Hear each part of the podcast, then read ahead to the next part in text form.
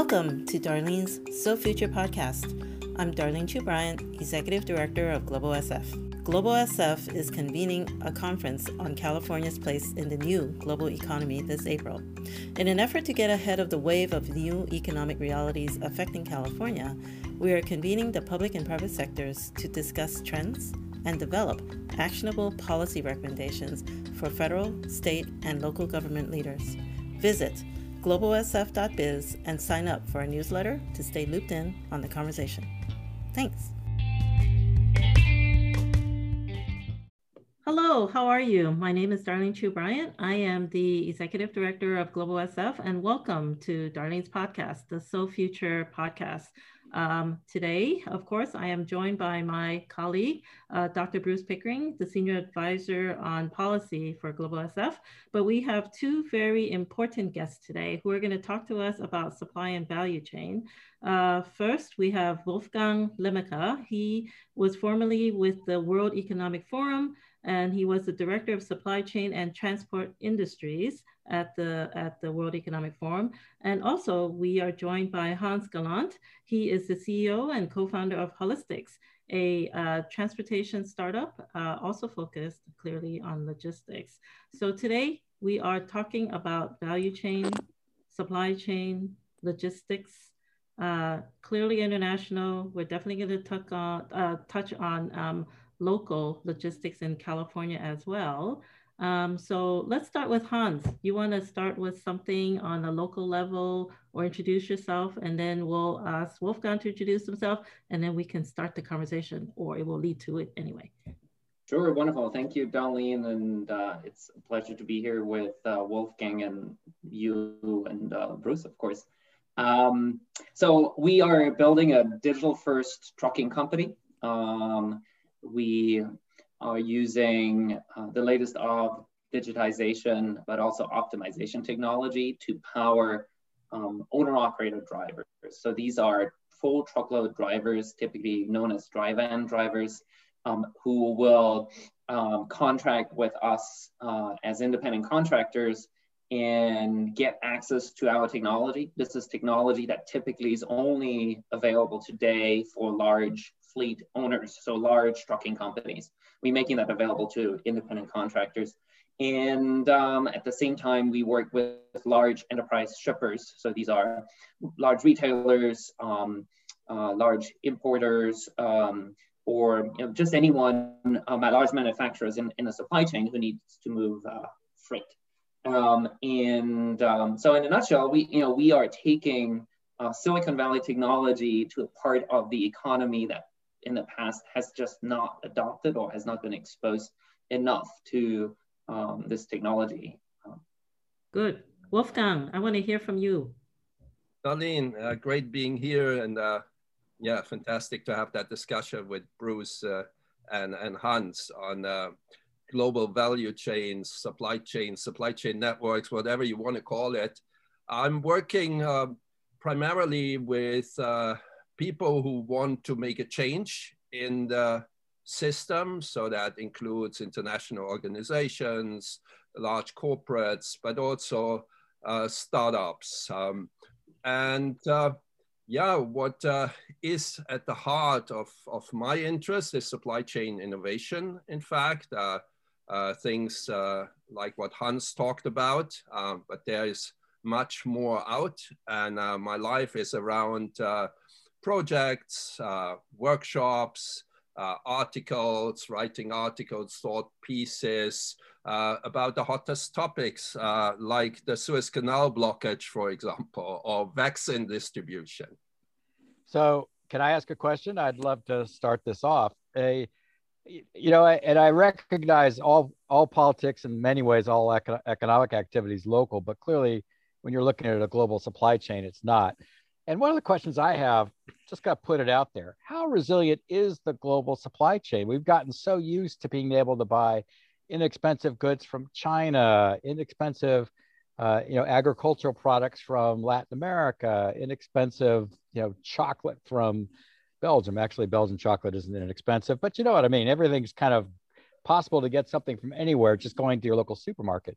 but is this in fact uh, sustainable? Because it seems to me now we're looking at a realization that potentially we're we've been actually enjoying ourselves a little a little more on the edge than we realized. And coupled by you also, and then we run into this the the issue at the Suez Canal, right, where you actually have uh, a cargo ship being stuck in the canal, and I don't I, I don't know what how big of an impact that was on uh, supply chain, global supply chain, for that matter. Yeah, if I may may jump in, uh, Bruce, you you framed uh, it uh, it in a good way. Um, we got spoiled kind of by global supply chains. And uh, sometimes I get the impression when we speak about uh, the uh, resiliency and the performance of global supply chains that we forget that what we have today was not there 10 years or 20 years ago. Uh, that has gradually been built, uh, as you rightly say. Uh, consumers get used to uh, receive goods, they order online within 30 minutes. And uh, behind that is a, is a global supply chain. Just let that sink in. Or we have extremely sophisticated products uh, where parts can only be produced in certain factories spread across the world.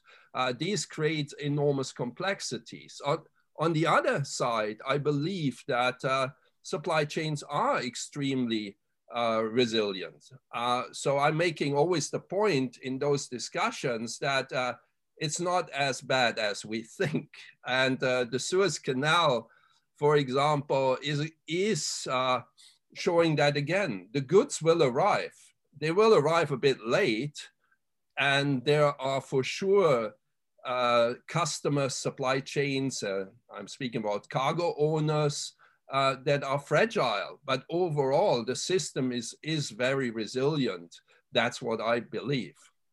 I, I, I would echo that it's resilient, but I would disagree with the statement that it is sustainable. I think sustainable not necessarily from an environmental perspective. So traditionally, I think the way resiliency has been built in into supply chain is by buffers, right? So look at the food supply chain. 50% of the food in the supply chain gets wasted. Now, is that waste in the traditional sense that sense that it rots?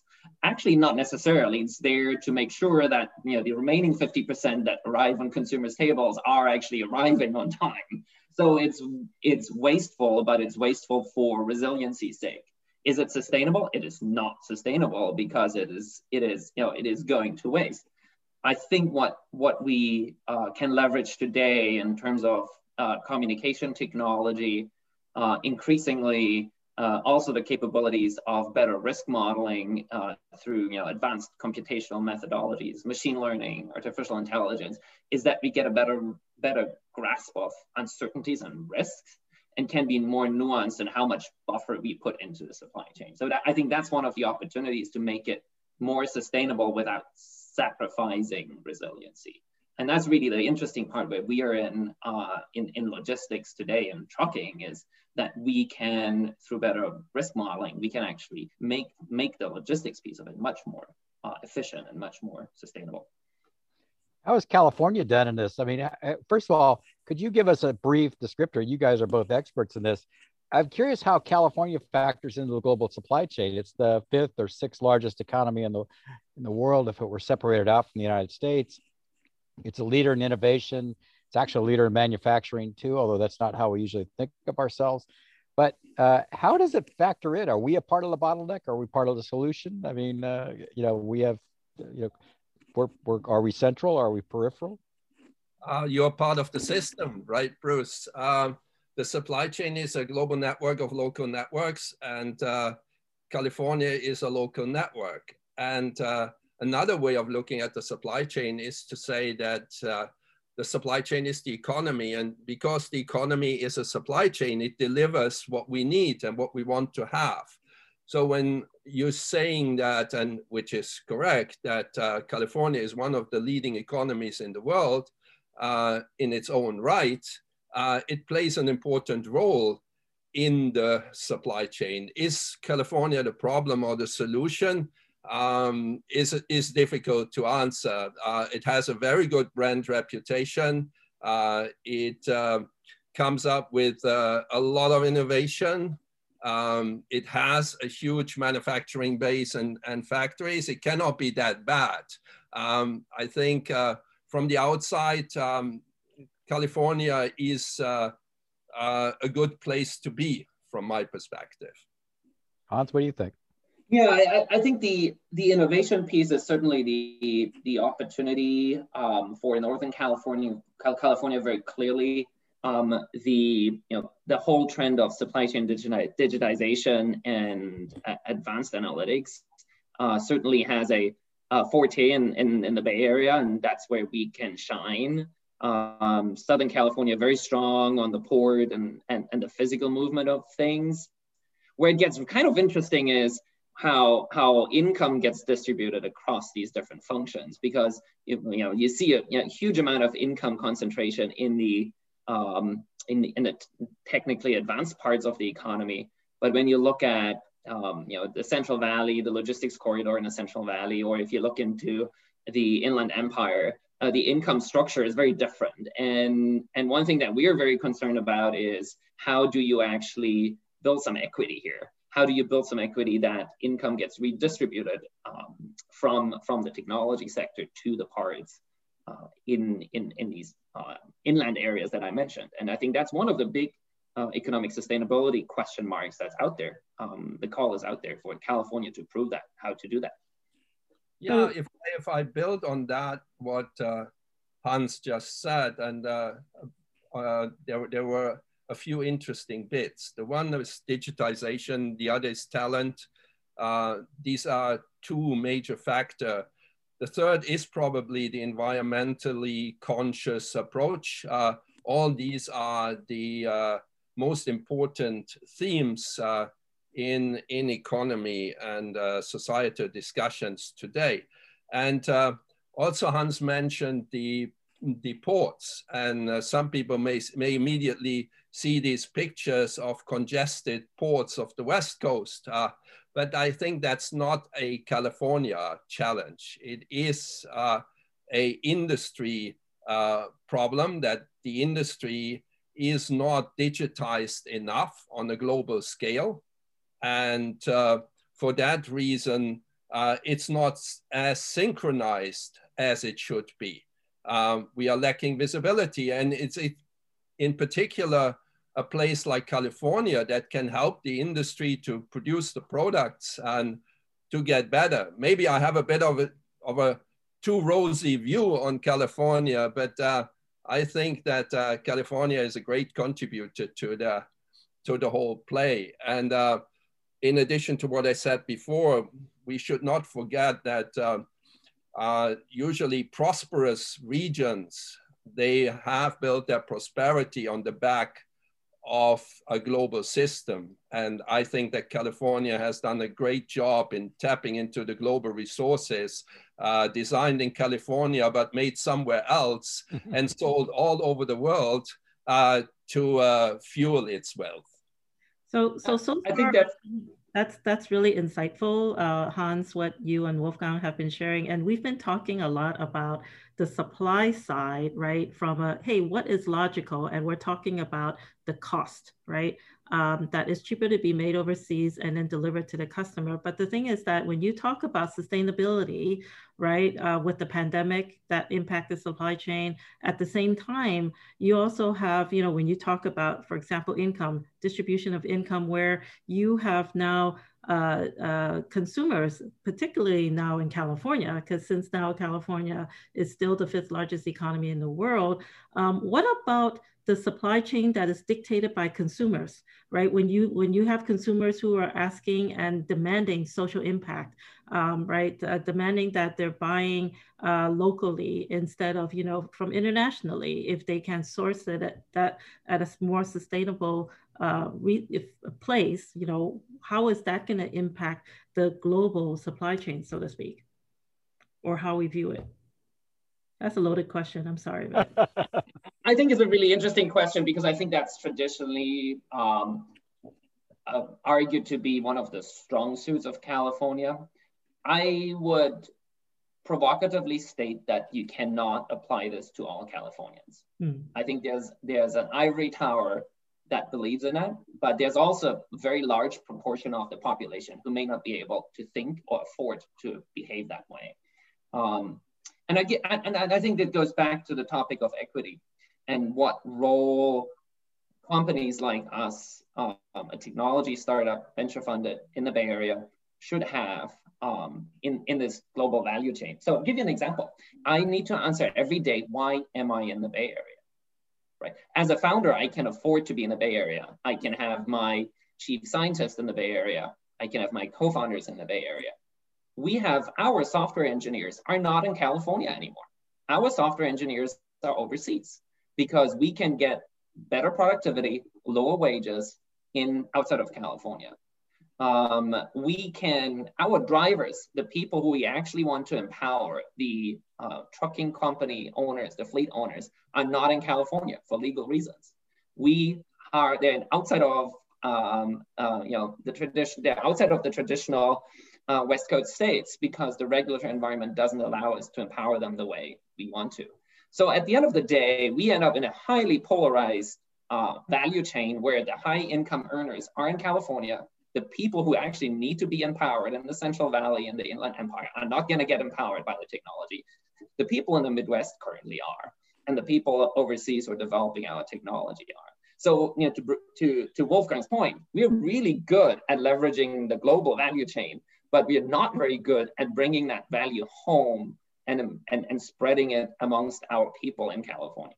This is really interesting because to me, what Hans, what you've identified here, uh, and it's a, I'd love to hear a little more about this, is there's a link, which I had never considered before, between international trade, the supply chains, and income inequality, which we all know is one of the really critical issues, not just in California, but across the United States. But it's just particularly prevalent in the United States in California because the, the coast is, you know, far, far richer than most of the country. And the inland parts of our state are probably in line with some of the states that have economically been somewhat left behind. I'd love to hear what you think about that.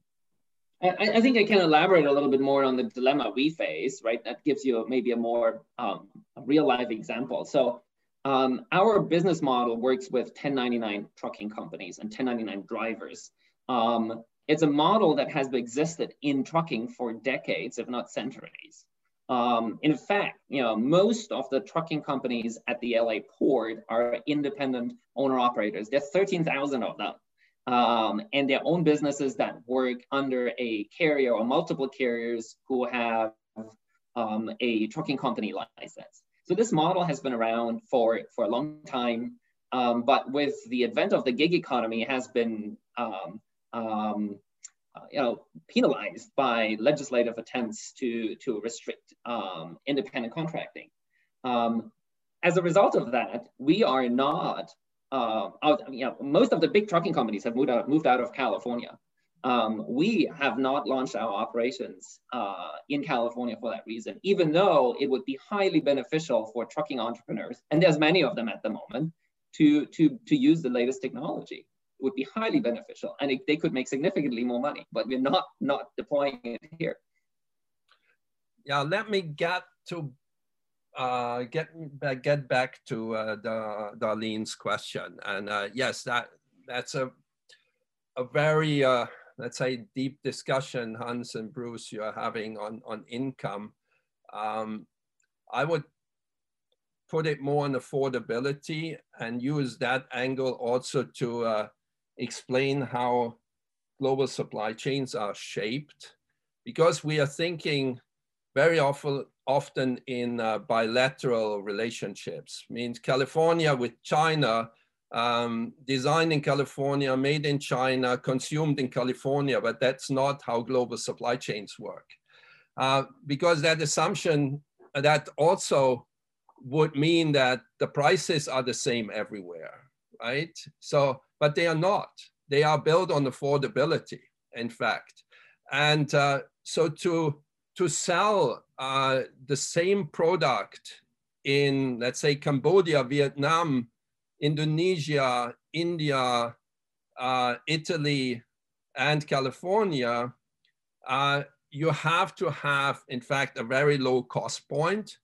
And that means that I have to concentrate uh, production and play on, on the scale uh, side, uh, which also means I cannot fragment the supply chain. And California produces for California, Italy for Italy, Cambodia uh, for Cambodia, China for China. That that's not how it works, and that's the reason why the supply chains are what they are. Meaning, meaning that um, we benefit from the scale effect, from concentrating it and bringing it back to California, where wages are very, very high. Uh, we would create a little bit of a disaster because nobody would be able to, to buy the products which have been designed in California anymore, right? So because the clusters where you can produce these low cost or lower cost or uh, even sophisticated products at lower cost, they have evolved over decades, in fact, 10, 20 years, and they can also not be re simply removed. Uh, so I, am just highlighting the, the challenges about uh, um, which are, are linked to moving supply chains. We move ecosystems and we have spread out supply chains, we have concentrated supply chains in a way that in fact everybody in the world, including California, can afford these products. Okay, with that, I think we are out of time for today's segment. But you know what? Very provocative. We talked about cost, we talked about affordability, digitization, optimization, um, and you know, supply chain is not as easy as we think it is. It's not purely about uh, logistics. So with that, I wanted to say, stay tuned. We are launching the new Global Economy Conference coming up August, uh, uh, sorry, not August, April 21st. Uh, so stay tuned for more information. Uh, please sign up and uh, visit us on our website, globalsf.biz. And until then, we'll see you next time. Have a good day. Thank you for joining us. If you like this podcast, please subscribe to our newsletter to listen every Friday to a new episode of So Future Podcast. You can also subscribe to Darlene's So Future Podcast wherever you listen to your favorite podcasts. Feel free to reach out to us on social media or email us at info at globalsf.biz.